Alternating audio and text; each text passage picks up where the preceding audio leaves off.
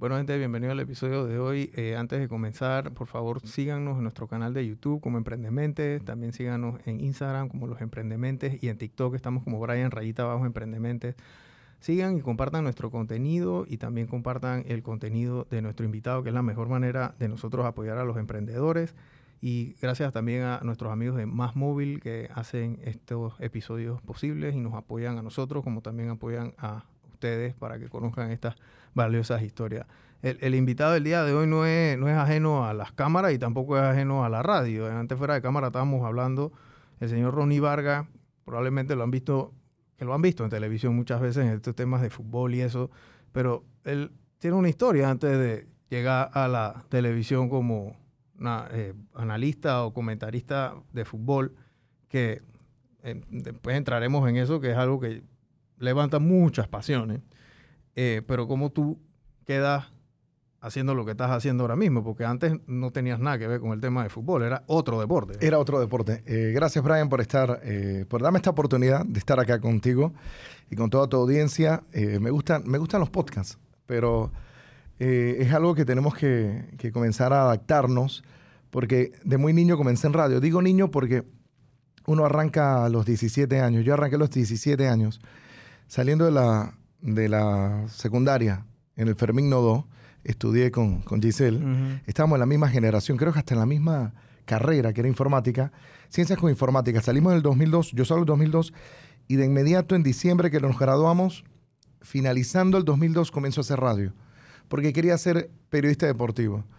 Y comenzó a hacer en Radio Nacional Mis Pininos. Antes se llamaba Radio Nacional, hoy en día se llama Nacional FM. Ok. Entonces arranco a los 17 años, creo que a los 16 por ahí, 17, porque me gradué adelantado en el Fermín Novo y comenzó a leer micros, como que a tratar de, de agarrarle el timing, a leer y locutar. Y me gustaba hacerlo por deportes. ¿Por qué soy periodista deportivo? Porque jugué béisbol toda mi niñez en Curundú. Desde los cuatro años hasta los 17 años jugar béisbol en alto rendimiento. ¿Y, quién te, ¿Y, quién te, llevó allá? Mi mamá. O sea, tu mamá te llevó porque dije, bueno, ¿quieres jugar béisbol? O quieres que, o sea, o, nada más dije que este pelado tiene que hacer algo y hay que llevarlo a hacer algo porque si no va a quemar la casa de lo inquieto que es. Porque normalmente más o menos es así el asunto, ¿no? Yo creo que eh, yo soy el menor de tres hermanos. Tengo un hermano mayor que me lleva cuatro, Rómulo mi hermana Cristina que me lleva dos y yo que tengo 37, o sea que mi hermano tiene 41, 39 y ahora 37. Ellos juegan pelota también. Mi, mi hermano mayor. Ella lleva, mi mamá lleva a mi hermano mayor a Curundú, o sea, de Chivo Chivo en las cumbres para Curundú, a que él juegue béisbol. Entonces yo era el menor, yo estaba por ahí colado, entonces el menor queda por ahí también jugando béisbol.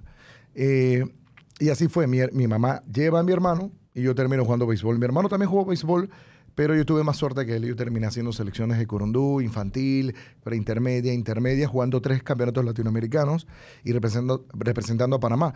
Pero ya en mi generación, porque Panamá siempre fue un país beisbolero, entonces ya en mi generación estaba entrando el soccer o el fútbol. O sea, veíamos el Real Madrid por ahí, la Juventus, el Milan.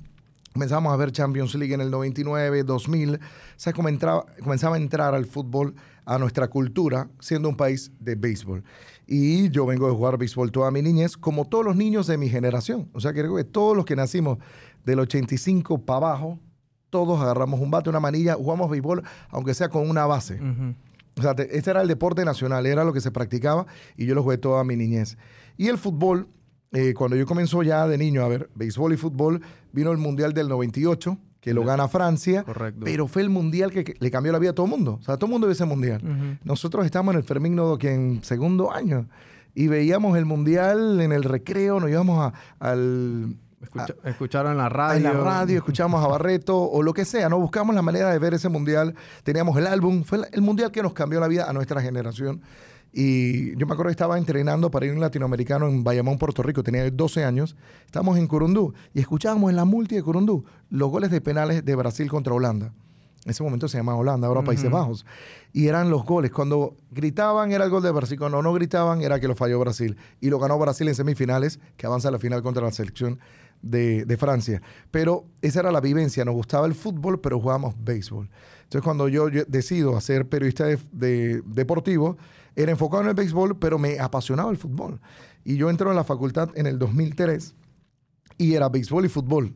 Y yo soy fanático de la Juventus de niño. Entonces por ahí va la cosa. Arranco haciendo televisión y radio en béisbol y termino haciendo fútbol.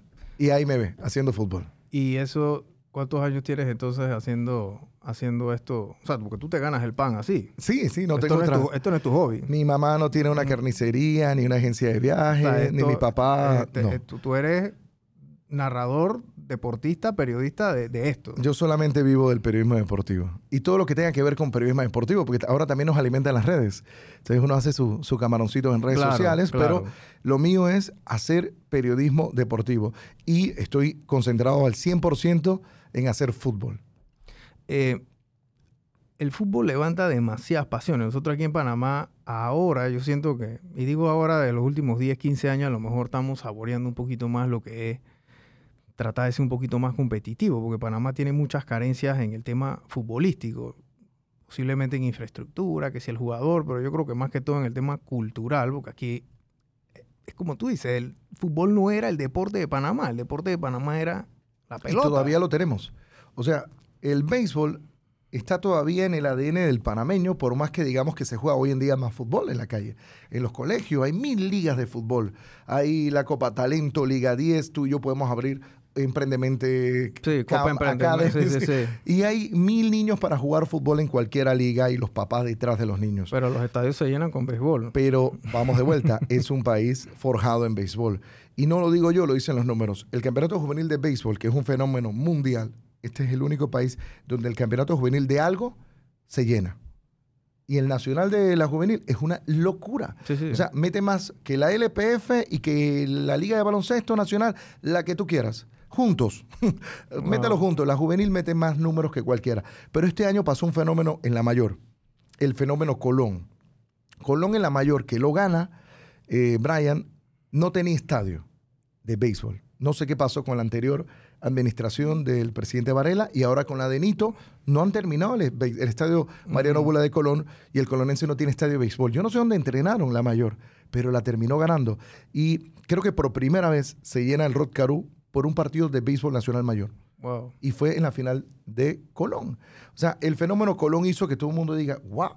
Todo el Colón se vino a ver a su selección, claro. que lo representa en el campeonato mayor, y uno dice, esto pasaba con el Árabe Unido en fútbol, pero pasó en béisbol. O sea que, aunque no sepamos realmente cómo se juega béisbol, o te parezca un deporte aburrido, la gente que dice, ve acá, mi provincia yo voy. Mi papá es chiricano, yo soy chiricano. Mi mamá es herrerana, yo le voy a Herrera. ¿Quién no tiene identidad? El metropolitano. Nosotros buscamos como que raíces. ¿De dónde somos? ¿Qué es el metropolitano? Yo soy metropolitano y me considero metropolitano porque aparte cuando jugué béisbol, representa Panamá Metro. Representa Panamá Metro. Pero creo que el metropolitano está como en una, un limbo, ¿no? Claro. Inerte. ¿Qué soy? Mi papá es chiricano, mi mamá es de Los Santos. O sea, ¿qué soy? Y siempre apelan a, esa raíz. Y el metropolitano realmente no tiene una identidad. Eh, ahora, el fútbol es lo que está, digamos que. O sea, el fútbol genera demasiado dinero aquí en Panamá. O sea, llena un estadio. Eh, eh, sí, en el mundo, pero. Y, sí, en el mundo mucho más. O sea, el fútbol es, digamos que el deporte potencia número uno, ¿no? O sea, fuera de, de las ligas estas gringas, ¿no?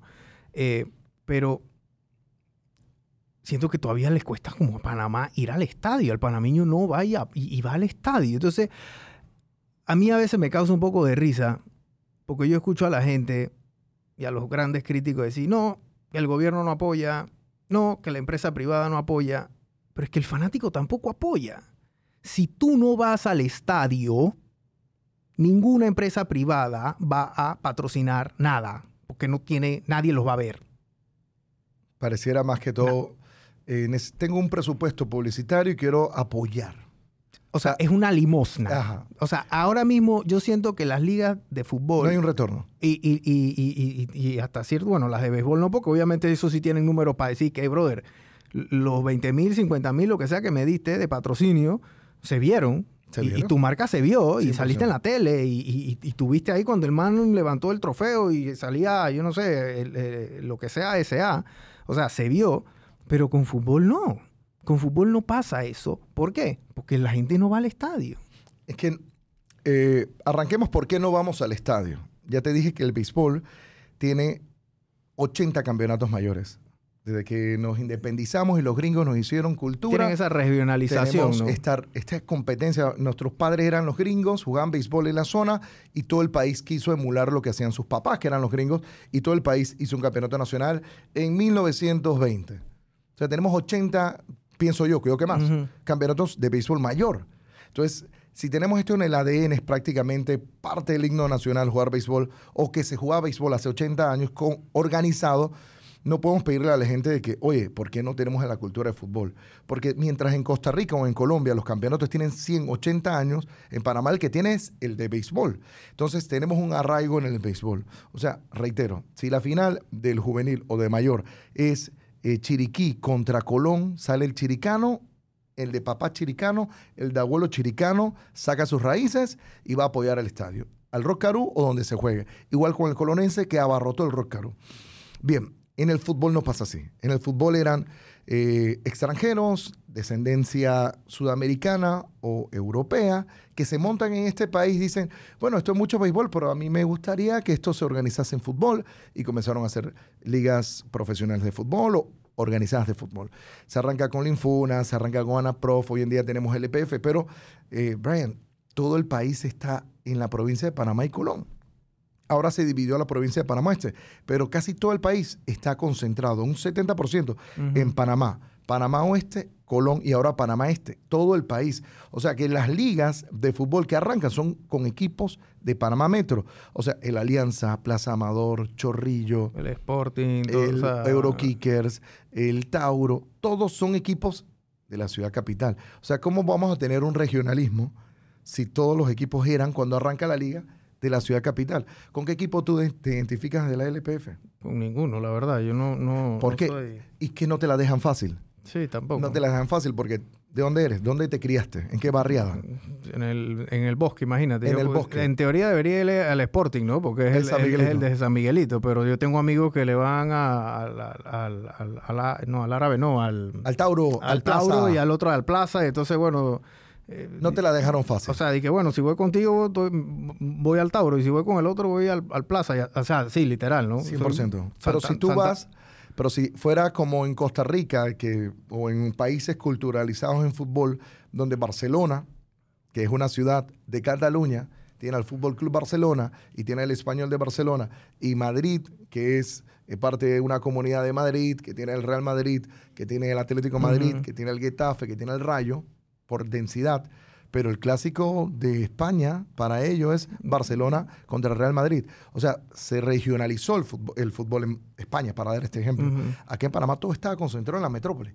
O sea, si yo nazco en Chivo Chivo, en las cumbres, ¿cuál es mi equipo de fútbol? Está complicado, no la tengo fácil.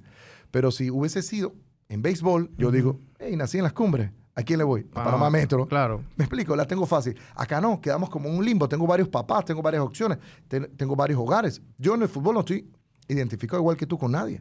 Y la gente me vacila con el Alianza, por, tengo mucha afinidad con la familia Cárdenas, que es la dueña y creadora de la Alianza. Pero eso no significa que yo vaya al estadio, me identifique con el Alianza.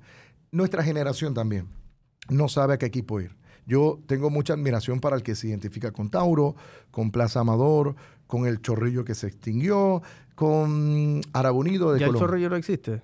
No, se desapareció. Hubo una fusión entre Universitario, no, corrijo, entre Centenario, Chorrillo y crearon Universitario. Ok. El de Penonomé. Pero esto es la realidad para nosotros acá en Panamá. Nos cuesta decir, acá nací en Villa Lucre, nací en Bella Vista. ¿Cuál es mi equipo de fútbol? Si hay como cinco. Que tienes que tirar al azar, no sé cómo es la vuelta.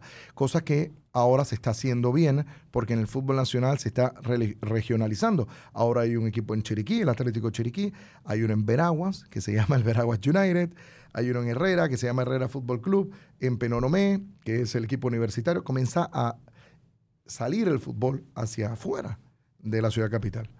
Eso nos cuesta. El, el, béisbol puede tener 80 años, el fútbol puede tener, qué sé yo, 40, 30 años, a lo mejor. ¿Organizado el Organizado. Fútbol? 30. 30.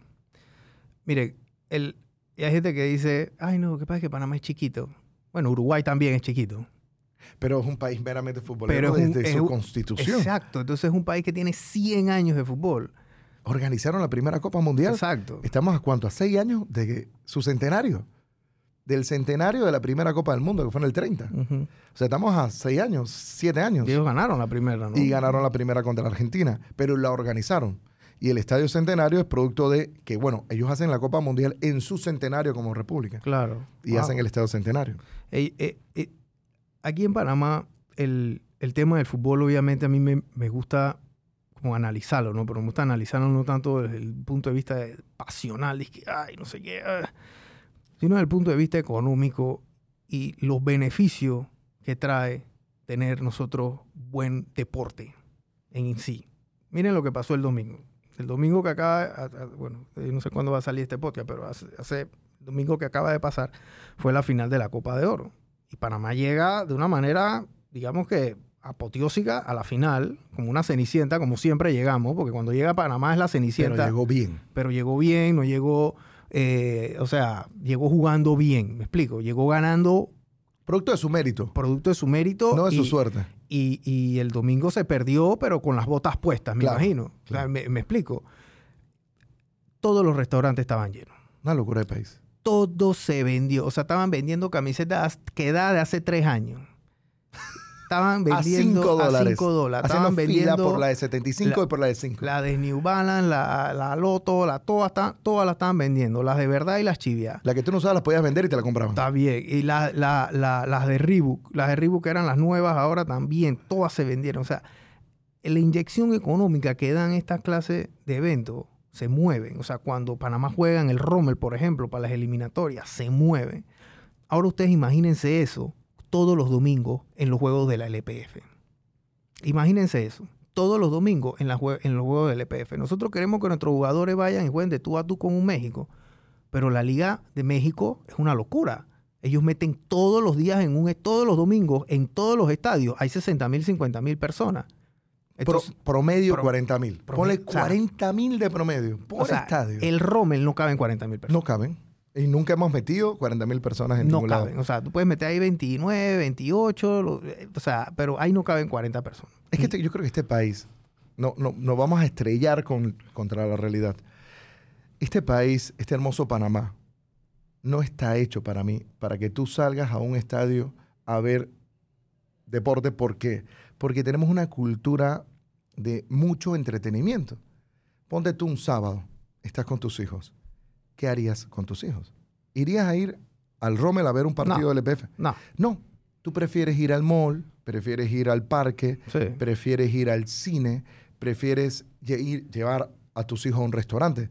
O sea que la estructura del país está hecho para que no vayamos a ver deporte cualquiera. ¿Dónde vamos? A las finales. ¿Dónde vamos? Selección nacional. Pero el día a día no estamos para eso porque no, por más que me haga un estadio cómodo, te va a costar decir, acá, yo por el clima, muy húmedo, a mamarme esta humedad, como decimos buen parameño. Prefiero ir al mall y pasear con mis hijos, pasear mi perro. O sea, o quedarme en casa viendo Netflix o viendo lo que sea. Estamos en un país que realmente nos va a costar llevar ese promedio, que es lo que aspira la LPF o la Liga de Béisbol, la que usted quiera, llevar un promedio, por lo menos en el LPF quieren llevar un promedio de mil personas por partido. Todo un reto. Todo un reto. O sea, mil personas. A 7 dólares o a 10 dólares el boleto. O sea, nada más para que te mil personas en un partido. En un partido. De fútbol. Ese debe ser el reto. Eso es un, o sea, miren lo que estamos nosotros hablando, que eso es un reto. O sea, en otros países, mil personas, el que diga eso... Es la decidida. Está votado. el que diga, dije, la meta para este año es meter mil personas, estás votado. tú vas a mil, mil personas, tú estás loco, con mil personas no pago ni el agua de, de, que te estás tomando ahí, brother. 100%. Porque así es, la, esto es lo que pasa. El reto de las empresas privadas y el reto del gobierno es motivar que ese fanático entre al estadio. En base a horarios, en, base, a, tener una buena cancha, a tener un buen espectáculo. El Rommel Fernández sigue siendo nuestra, nuestra gema, ¿no? Nuestro bastión para ver partidos de fútbol. Eh, hay palcos con aire acondicionado. Es como también vender. Si tú quieres, tienes tus hijos y tú dices, eh, este sábado quiero ver Plaza Tauro, pero quiero alquilar un palco no quiero estar allá con esa humedad, quiero que mis hijos tengan la experiencia, yo poder entrar, salir. O sea, quiero que se tiene que vender el paquete completo de que la humedad también juega. Sí, o sea, tú no, quieres estar pleno sol. O sea, aquí los juegos se, juegan en, el solazo. O sea, Por eso que el béisbol se juega en verano. Porque hay menos humedad, hay más brisa, es más sabroso. Pero de verdad, la humedad de junio hermano. Es más, yo le pregunté a Tomás Christiansen, Mister, ¿usted ha visto cuántos partidos pierde Panamá jugando de local en eliminatorias? El porcentaje es mínimo. O sea, la selección nacional la dirige Brian o la dirige Ronnie, y acá viene Estados Unidos, México, Costa Rica, y lo metemos en el Rommel Fernández a las 8 de la noche. La humedad ya está jugando a favor de nosotros. Ya los mata. Ya ellos están que quieren salir huyendo. Quieren salir huyendo. O sea, Panamá, haga memoria usted, ¿cuántas veces nos han ganado en el Rommel? Por eliminatorios. O sea, que un partido serio, que vamos con la selección A, que hay presión. Yo no recuerdo. Yo recuerdo Estados Unidos hace como 15 años. Pero Panamá, ni con Bolillo, ni con Daly. Siempre empatamos, empatamos. empatamos o ganamos. Sí. Pero el Rommel. Es verdad. ¿Por qué? ¿Porque somos mejor acá en el Rommel? No, porque la humedad nos juega a favor. Claro. Porque nos juega. esa es una ventaja. Por eso que Colombia mete a los equipos visitantes en Barranquilla. Antes lo hacía en Bogotá. Y decían, pero en Bogotá todo el mundo está climita rico. Ah, Argentina llega sabroso. No, vamos a meter a Argentina en, Barranquilla, en la humedad caribeña. Vamos a meter a Uruguay a las 2 de la tarde en Barranquilla. O sea, todo esto juega. Que si nosotros metemos acá a los gringos a las 3 de la tarde, se derriten. los se derriten, los mexicanos se derriten. Piden cooling break ahí a los 15 minutos. Los ticos se derriten. Los hondureños, que por lo menos tienen el mismo clima, de repente compiten. Pero voy al punto. El Rommel Fernández tiene algún factor negativo que es la humedad. Nos juega a favor en la eliminatoria. Pero para ir allá a ver un partido semanalmente Está difícil por la humedad, por, tienes que tener mucha pasión para ir. La gente va solamente a los partidos de la selección nacional en masa o para un concierto. Sí, nadie, el, no, el Rommel se llena cuando viene el Papa, viene Menudo, viene Juan Guerra, Bad Bunny, y, Daddy Yankee. Y finales de, de o estas eliminatorias que son juegos así de, vencer o morir, un Panamá-México, un Panamá los Estados Unidos que se llena bastante. Pero la cultura, digo, y esto no es ganas de quejarme ni llover sobre mojado, porque me imagino que hay mucha gente que analiza esto en el día a día. Eh, pero es una realidad de que la persona que logre solucionar esto, o el grupo de personas que logre solucionar esto, eh, y no es plata, aquí esto no, es necesario meterle plata, porque esto es, un, esto es un barril con un hueco abajo y tú le puedes meter plata y la plata va a seguir saliendo porque no ha solucionado el problema, no ha cerrado ese hueco. ¿Cuál es ese hueco? Bueno, no sé. Ese es el genio que vaya a venir, vaya a salvar eh, eh, estas generaciones, porque de que hay fútbol aquí, sí, sí hay fútbol, pero Panamá le sigue, tú sabes, ¿no? O sea, nosotros vamos a un, a un, torneo eh, y yo siento que no, yo creo que son muy pocos los países que pasan abusando o que pasan sobrados, pero cuando ganamos se nota que tuvimos que, tú sabes, ¿no?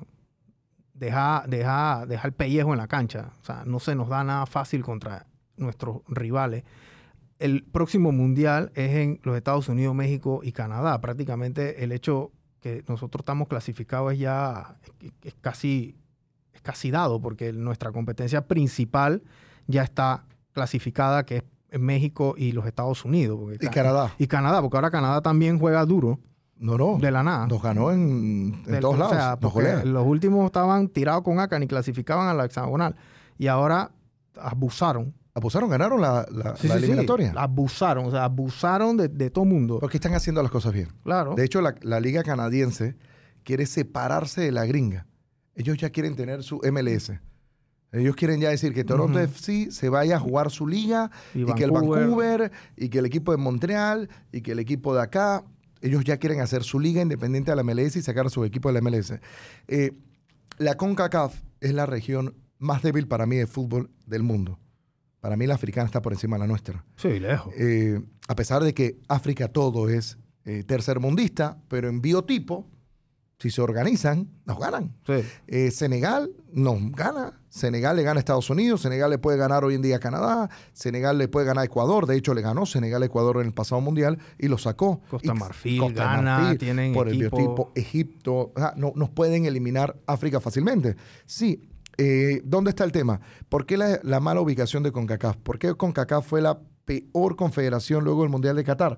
Porque nada más clasificó Estados Unidos a octavos de final de a vainilla y lo goleó Holanda o Países Bajos. Nadie clasificó. México se quedó en fase de grupos, Canadá se quedó en fase de grupos y Costa Rica se quedó en fase de grupos. CONCACAF quedó débil pero con CACAF organiza el siguiente mundial. Y ahí es donde vemos la desproporción. O sea, tenemos una confederación donde tenemos a la potencia número uno económica, militar y lo que tú quieras del mundo, que es Estados Unidos. Y allá se fue Messi a jugar. Y tenemos a Martinica, que no, no participa en FIFA, solamente participa en CONCACAF. Martinica no tiene registros en el ranking. O sea, si tú buscas el ranking, Martinica no existe porque pertenece a territorios de ultramar de Francia. Ok. Entonces, cuando uno dice que tenemos islas que representan a potencias europeas jugando contra Estados Unidos, eh, jugando contra Panamá, jugando contra México, jugando contra Costa Rica, jugando con, y así hay muchas islas. Entonces, esta es nuestra confederación. Islas, 35 por allá, países continentales, Panamá, Costa Rica, Belice, y las megas potencias. Tenemos la, una, la número uno del mundo en deporte, lo que tú quieras, medalla olímpica, se ganan todos los Juegos Olímpicos. Tenemos a Canadá, que es una potencia mundial, y tenemos a México, que es México. Claro. Entonces, hay una desproporción de nuestra confederación. Pero nuestra selección, de la mano de Tomás Christiansen, que le he dado plomo, le he dado plomo, pero le he dado plomo porque yo estoy acostumbrado, creo que todos hemos estado acostumbrados al colombiano que da resultados. No este fulito que viene con una filosofía europea del tiki-taka, la posesión, de atacar más que defender, pero arriesga el resultado porque no renuncia a su filosofía. De hecho, Tomás Christiansen en la final contra México dice, mea culpa. Mea culpa porque él tenía eh, jugadores que él quiso poner y él tenía un sistema que mantuvo y no hizo una lectura del partido porque creo que todo, el, todo Panamá decía, oye, los centrales ya están cansados. Hay centrales con tarjeta amarilla. ¿Por qué no renovarlos? Si México te está metiendo al minuto 80 jugadores de Liga Europea frescos contra las centrales ya desgastados. Claro. Que tienen 80 minutos corriendo, esforzándose contra México. Y fue un juego de, dame que te doy. Dame que te doy. Entonces, ¿por qué no refrescar la línea central? Y él lo hizo tarde. Él cuando cambia a Carroll, lo cambia ya cuando está el partido 1-0 creo que hubo un desgaste en la línea de centrales de Panamá durante toda la Copa Oro, porque nos enfrentamos a buenas selecciones, Costa Rica, Martinica, El Salvador, Qatar, Estados Unidos, ahora México, y creo que eso nos pasó factura al final. Y creo que debió haber hecho un poco de rotación Tomás Christiansen con los centrales que estuvieron desgastados durante toda la Copa. Y mi respeto para los centrales. Yo no vengo aquí a defender a Harold, ni a Fidel, ni a Andrade, pero se tiraron una Copa Oro de lujo. espectacular. De lujo. Y el panameño que los critique que lo critica ahorita mismo porque todavía siguen criticando a los Son centrales. Unos bultos. Creo que está siendo muy severo.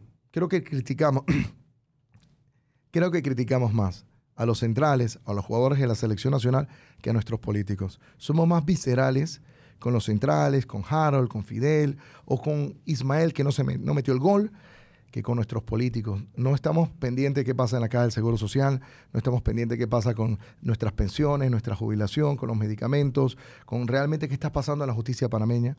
Allá no nos importa.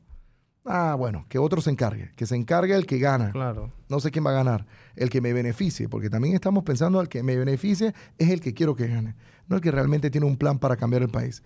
Y lo otro es nos concentramos en pegarle a Cummins, a Ismael, a Christiansen, a los periodistas que también somos los salados, y no ver realmente lo que realmente importa en este país. Porque si esta línea visceral o este ácido que le tiramos a los jugadores de la selección nacional por no ganar la Copa Oro, se lo tirásemos a los políticos, seguramente tuviéramos un país más revulsivo, eh, fuéramos un Francia, que es primer mundo y te hace una huelga por todo.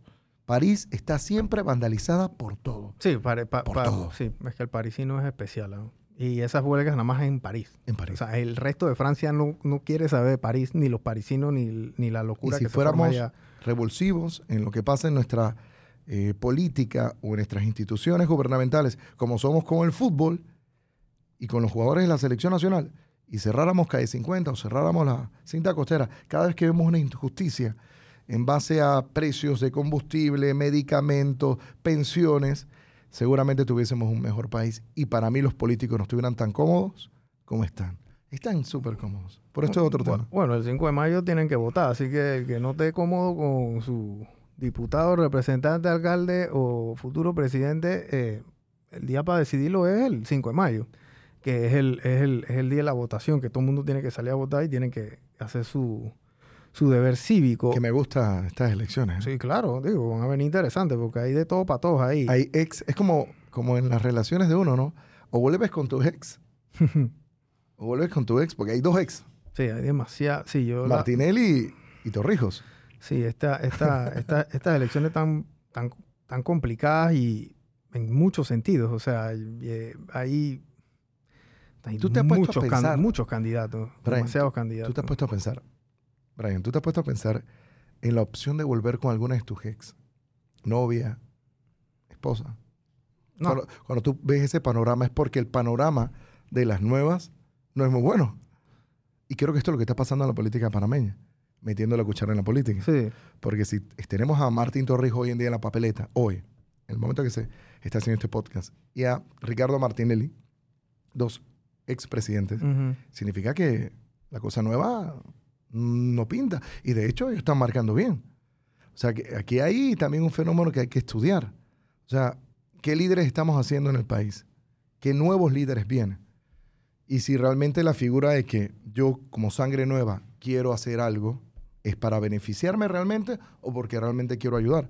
Porque veo muchos pelados de nuestra edad metiéndose a la política pensando en beneficiarse. Porque no le veo un real cambio a lo que van a hacer. ¿Por qué?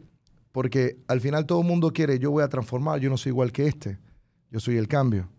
Pero cuando están sí, allá... todo el mundo promete el cambio, ¿no? Y cuando están allá, ¿qué terminan haciendo? Sí, el sistema, lo que pasa es que la, el sistema democrático panameño tiene sus tres aristas, pues tiene su, su, sistema judicial, tú vas a tener tu sistema presidencial, que es el ejecutivo, y tú vas a tener tu sistema de la asamblea, ¿no? Tu, asamblea, legislativo. Tu legislativo, tu, tu, cámara de diputados, senadores, lo que sea.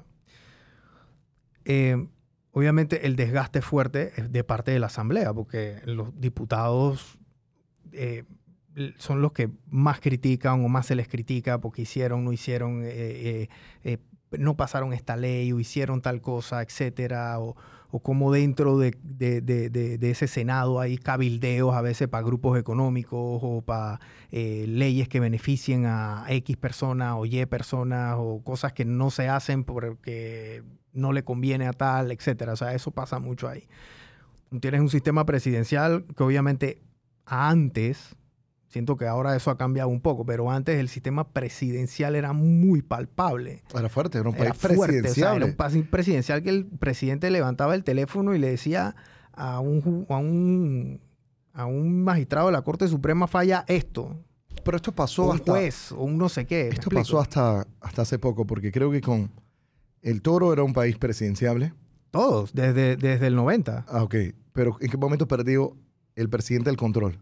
Bueno, es que el presidente nunca ha tenido que tener el control, ese es el asunto. Pero creo que el reciente, creo que en esta administración se perdió el control y hoy en día todos hablamos en Panamá que aquí el que gobierna el país es la Asamblea. Y podemos mencionar nombres de lo que uno piensa que ah, no, sí, este, claro, este diputado de acá de Bocas del Toro es el que controla el país.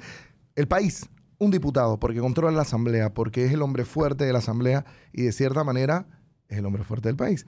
Entonces, esto ha cambiado hace poco. Los diputados se dieron cuenta de su poder, que pueden hasta destituir al presidente. Entonces, todo esto hace que el país haya caído en manos de la Asamblea. Y yo sí quiero, hablando de política, porque a todos nos concierne esto, yo sí quiero que haya un cambio en la Asamblea porque sí no está bien la Asamblea. La Asamblea no está bien y no podemos hacernos de la vista gorda con lo que está pasando en la Asamblea. Los cuentos que tú escuchas, si tú te sientas con un político y te echan los cuentos de los presupuestos que hay en la asamblea o cómo se manejan los presupuestos, uno dice, wow, esto aquí hay que meterlo expreso.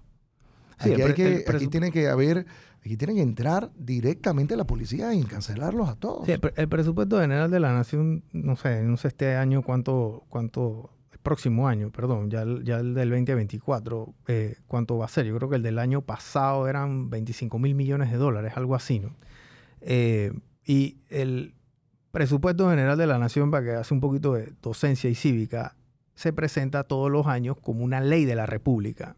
Entonces se comienza a discutir en la comisión de presupuesto, cada, todas las asambleas, toda la asamblea tiene diferentes comisiones, y la comisión de presupuesto es la comisión que discute la ley del presupuesto general de la nación.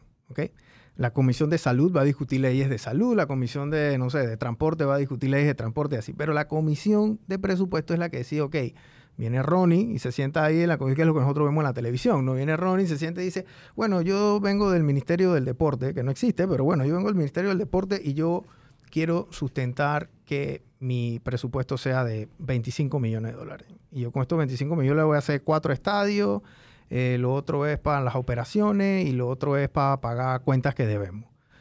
Mm, no, no vas a hacer cinco estadios. Más, no vas a hacer estadios. Vas a tener esto de presupuesto. Ok, dale, chao. Eh, después viene el otro. Y así sucesivamente, ¿no?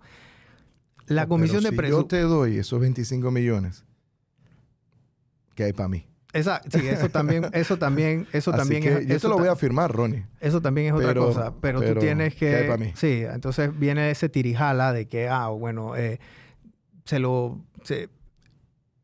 el estadio, entonces, bueno, si yo te lo doy, se lo va a ganar Juan.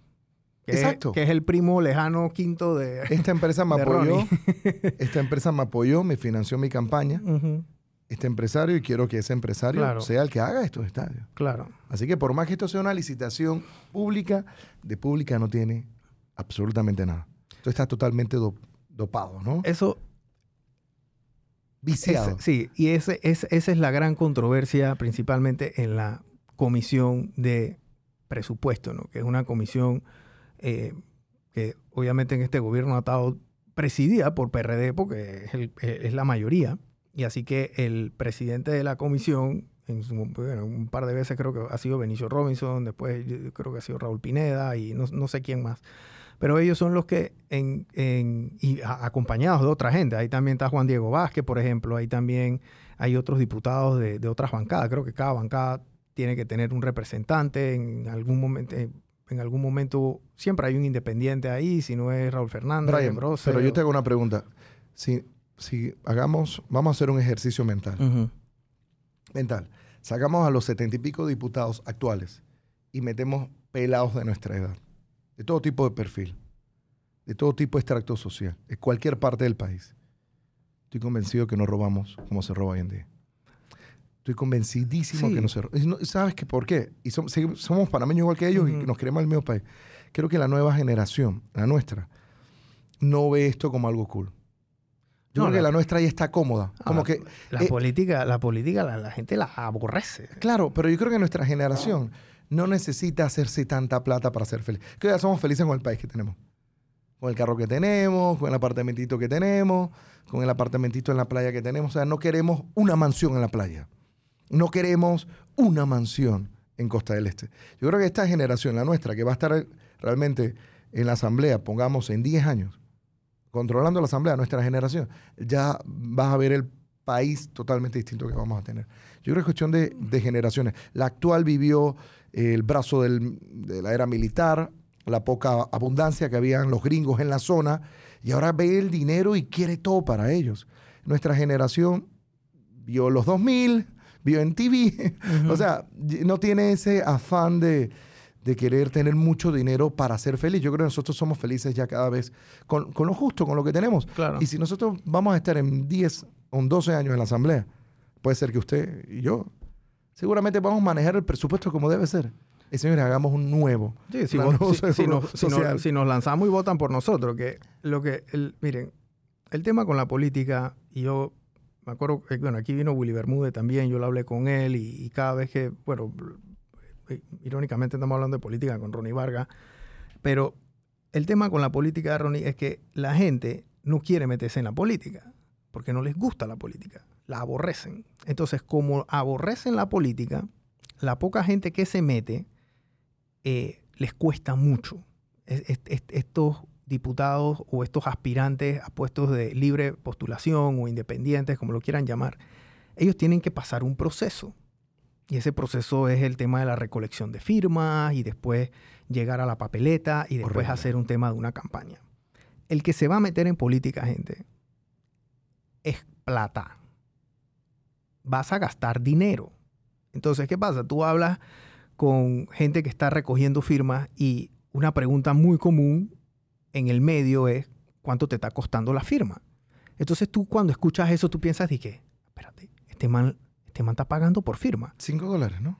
No, no es que estén pagando por firma, es que les cuesta cinco dólares la firma ah, porque la gente que tienen que ayudarlos, imagínate que yo vaya gratis a ayudar a Raúl Fernández, que es amigo mío, a buscar el tema de la firma. Raúl a lo mejor no me va a pagar a mí un salario o no me va a pagar a mí un día de trabajo, pero con el corazón en la mano Raúl me va a dar un plato de comida. Y ese plato de comida me costó, yo no sé, dos, tres dólares en una fonda. Y el bus que él me pasó a buscar para yo ayudarlo a recoger firma, también le va a costar dos, tres dólares. Y así sucesivamente, porque, porque es el gasto que tú haces en movilización, el gasto que tú haces, entonces eso es lo que te cuesta la firma. O sea, ojalá existiera que tú le das dos, tres dólares a alguien y te da la firma. Eso no existe, eso no pasa. O sea, tú no dar dos dólares a un man y dices, ay, te firma ahí. No te lárgate de aquí. Aquí hay cinco dólares. Aquí no. Tienes que tener bastante billete de. No, tienes que tener un bloque de plata. Eso no, el tema de la compra de firma es no lo que les cuesta. Entonces, ¿qué pasa? La gente que se mete a esto, porque tú ves un chorro de gente metiéndose a querer ser diputado independiente o a ser representante o a ser alcalde. Eh, activistas en redes sociales quieren echar la vaina para adelante, no sé qué. Hey, bro, tienes que sacar la firma. Y no sacan la firma. No la sacan. ¿Por qué? Porque van a Costa del Este o van a Coco del Mar o se van a San Francisco y comienzan a tocar puertas y, mm, y no le firman. Y no le firman. Y esa es la misma. O sea, hay gente que se queja y hay gente que no, no le gusta el sistema como está, pero no se involucra y no se involucra ni siquiera, dije, bueno, me voy a involucrar porque voy a hacer, me voy a postular. Eso es una manera de involucrarte. Pero tú también te puedes involucrar ayudando a Ronnie, que a lo mejor se quiere tirar para postulante y él necesita a alguien que le maneje el carro. Yo lo voy a ayudar en eso. Él necesita a alguien que le haga un volanteo. Yo lo voy a ayudar en eso. Él necesita a alguien que recoja cajeta para poner los suéteres. Y él necesita a alguien que planche los... Yo voy a hacer eso. Nadie se quiere ni siquiera involucrar en el voluntariado. Ni siquiera en eso se involucran. Entonces, ¿cómo, cómo tú haces para que alguien que llegue así, no, no, hay un caudillo que jale gente y diga de gratis, y que bueno, yo me voy a meter, yo te voy a apoyar? Que yo, ellos puedan alzar el teléfono y tener a 100 personas afuera de su casa y vamos a salir a caminar ya. Eso no pasa. Yo llamo a 100 amigos míos, los invito a comer a los años locos y me llegan 150 porque traen invitados. ¿Me explico? Claro. Entonces, eso no pasa en la política. El poder de convencimiento ahora hay un pocotón de movimiento. Está la gente de Vamos, está la gente eh, de, digo, la gente de libre postulación, otros que dos partidos políticos se han tirado para afuera. Entonces, hay mucha oferta electoral, demasiada oferta electoral. Y a la hora de la hora, el día del asunto es qué capacidad tienen ellos de mover gente y de, y de que sus candidatos salgan. Porque no están saliendo, o sea, no salen a buscar ese tema de la firma porque les cuesta mucho dinero. Y esto es en, este, en esta etapa. Por eso que tú ves ahora un Martín Torrijos que, bueno, dale, está bien, no me voy a tirar por el PRD, me voy a ir por otro partido porque me sale mucho más económico. Mucho más económico. Lombana casi ni sale. La, la vez pasada. Que tuvieron que hacer una firmatón ahí en calle 50 y tuvieron que recoger todo el mundo firmando y no sé qué, porque no, no llegaba la firma. Y, y, y, logró llegar la firma. ¿Cuánta plata le costó eso a ese man? ¿Cuánta plata le hubiera costado a Martín Torrijos tratar de, correr eh, por presidente por acá? Independiente. Independiente, independiente, o sea, independiente no se iba a tirar para independiente, él no se iba a poner a buscar firma. ¿Me explico? Rómulo también, desgaste masivo. O sea, el dinero que se mete en este tema de elecciones es monumental. Y el desgaste físico también. Y ni siquiera dije, bueno, yo te, sí, porque es plata. Y el magistrado, hubo un magistrado del Tribunal Electoral que lo dijo y le cayeron encima, y a le cae encima, y TVN y todo el mundo le cae encima. Pero es la realidad, Ronnie. El dinero es muy democrático. El dinero es bien democrático. El dinero te, puede, te, te lo gastas tú y se lo gasta el otro igual. Y la campaña a uno le puede costar lo mismo que la tuya. ¿Cuál es tu capacidad de recoger fondos? Ahí donde va el tema también que tú me dices del tema de la, de la, de, de, los presupuestos, que puta, que si yo, yo, te doy este contratito, entonces acuérdate de mi campaña, si yo te doy este, acuérdate de la mía. Yo siempre te apoyé. Yo siempre te apoyé, eh, yo estuve ahí, acuérdate, mira que estás sumando, ahora ponme a sumar acá, que mira que tenemos que hacer esto, lo otro, no sé qué. Pero hay mucha gente que no está sumando, que pueden, los que quieren aspirar, pueden ir a tocarle la puerta a los otros que quieren que el que está sumando no siga sumando y ellos quieren meterse ahí, pues. Entonces patrocíname a mí. Pero para yo correr contra el otro, pues. ¿Pero qué necesitamos en Panamá un Bukele? No, en Panamá no se necesita un Bukele, hermano. O sea, Bukele es un loco. Bukele está hablando una locura de que, bueno, voy a eliminar la asamblea y voy a meter... Ese relajo que está haciendo Bukele es bueno, porque él está acabando con una mafia que es peor que la política, que era el AMPA en Salvador de las Maras. Que era, se había tomado todo. O sea, era el terrorismo puro y duro, al punto que la gente en El Salvador no salía de su casa. O sea, eh, no, no, tenías negocios, la gente... O sea, imagínate que tú tengas un negocio y te está yendo bien. Y te pasan, ¿cómo le dicen ellos? No, le, pasan la, eh, la, mesada, la mesada, la mordida, yo no sé cómo es el asunto, ah, pero... Tiene un nombre. Hey, si yo tengo una tienda y ya yo puedo abrir otra, no, yo no voy a abrir otra, mejor me quedo callado aquí con una. Bajo perfil. Bajo perfil y así, y ya. Pero Brian, tenían pinchado hasta la, la, banca. No, todo, la tipa que te maneja tu cuenta bancaria le dice al otro, este tipo tiene dos millones. Eso es mafia pura. En Venezuela fue lo mismo, Salvador era, vivía ese AMPA. Este, en México también mucho, los carteles se manejan mucho así. O sea, nosotros aquí en Panamá vivimos en una burbuja donde eso no pasa. Pero tenemos que hacer algo con la Asamblea. Pero, tenemos que hacer algo con el presidente de la República. y no, y la Asamblea lo que tiene que hacer es la gente, el que quiera, el que quiere ir a, contra, a, correr contra Benicio Robinson, bueno, que vaya allá a Bocas del Toro y busque los votos, pues. ¿Cómo vas a hacer eso allá? Ah, no, pero es desde acá la gente no va a poder hacer eso. El que quiera hacer eso. Es un cambio cultural. Lo estamos hablando con el béisbol. El béisbol, este país nace siendo un país beisbolero y le ha costado mucho al fútbol ser lo que es el béisbol porque así lo tenemos en el ADN hasta de nuestros hijos. Entonces, veamos el tema también con la política. Tenemos eh, la cultura del que hay para mí. Ya, en el ADN el panameño está el himno nacional, está el águila arpía, está el escudo, el juramento de la bandera, y el que hay para mí. Y el juega vivo, siempre. Y el que hay para mí. Y no, el juega vivo, el juega vivo es algo ya mundial. O sea, tú vas a Estados Unidos, los mismos gringos se pasan una roja. O el mismo gringo que está esperando que, que la luz verde para caminar esté en verde y no hay carro, cruza la roja. O sea, el juega vivo yo creo que es algo ya va a ser masivo, menos en China, ¿no? Allá hay otra cosa que desconocemos. Pero el mundo occidental vive el juega vivo en todos los tipos de aspectos. Tú te puedes, yo veo gente en Francia colándose la fila, en Alemania se colan la fila igual, o sea, no es nada distinto a lo que tenemos en el mundo occidental o el mundo capitalista. Pero el que hay para mí sí está establecido en el panameño. Y está ya en nuestro ADN porque si yo voy a votar por X candidato presidencial o de la alcaldía o diputado, el primero antes que yo emita mi voto me tiene que dar algo. O sea, no creemos en el discurso político. El Panamá, el panameño, aquí no hay ideales políticos. Este es un país donde no hay ideales políticos. Aquí se votó por Mirella porque fue esposa del Fufo. Acá se votó en su momento por Martín, muy joven, porque era el hijo de Torrijos.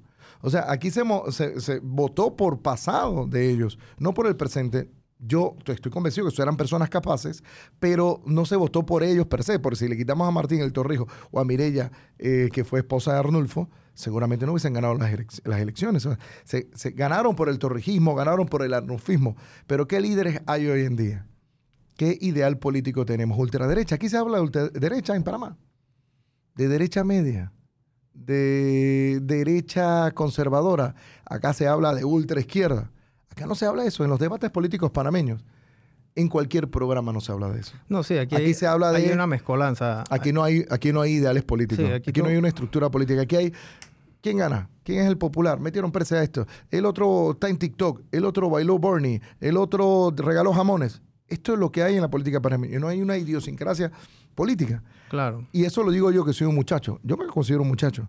Imagínate qué pasará con mi hija, tu hija, qué va a pasar con la cultura política que no tenemos en nuestro país. Pero bueno, esto es un debate amplio, Brian. Podemos hacer otro podcast.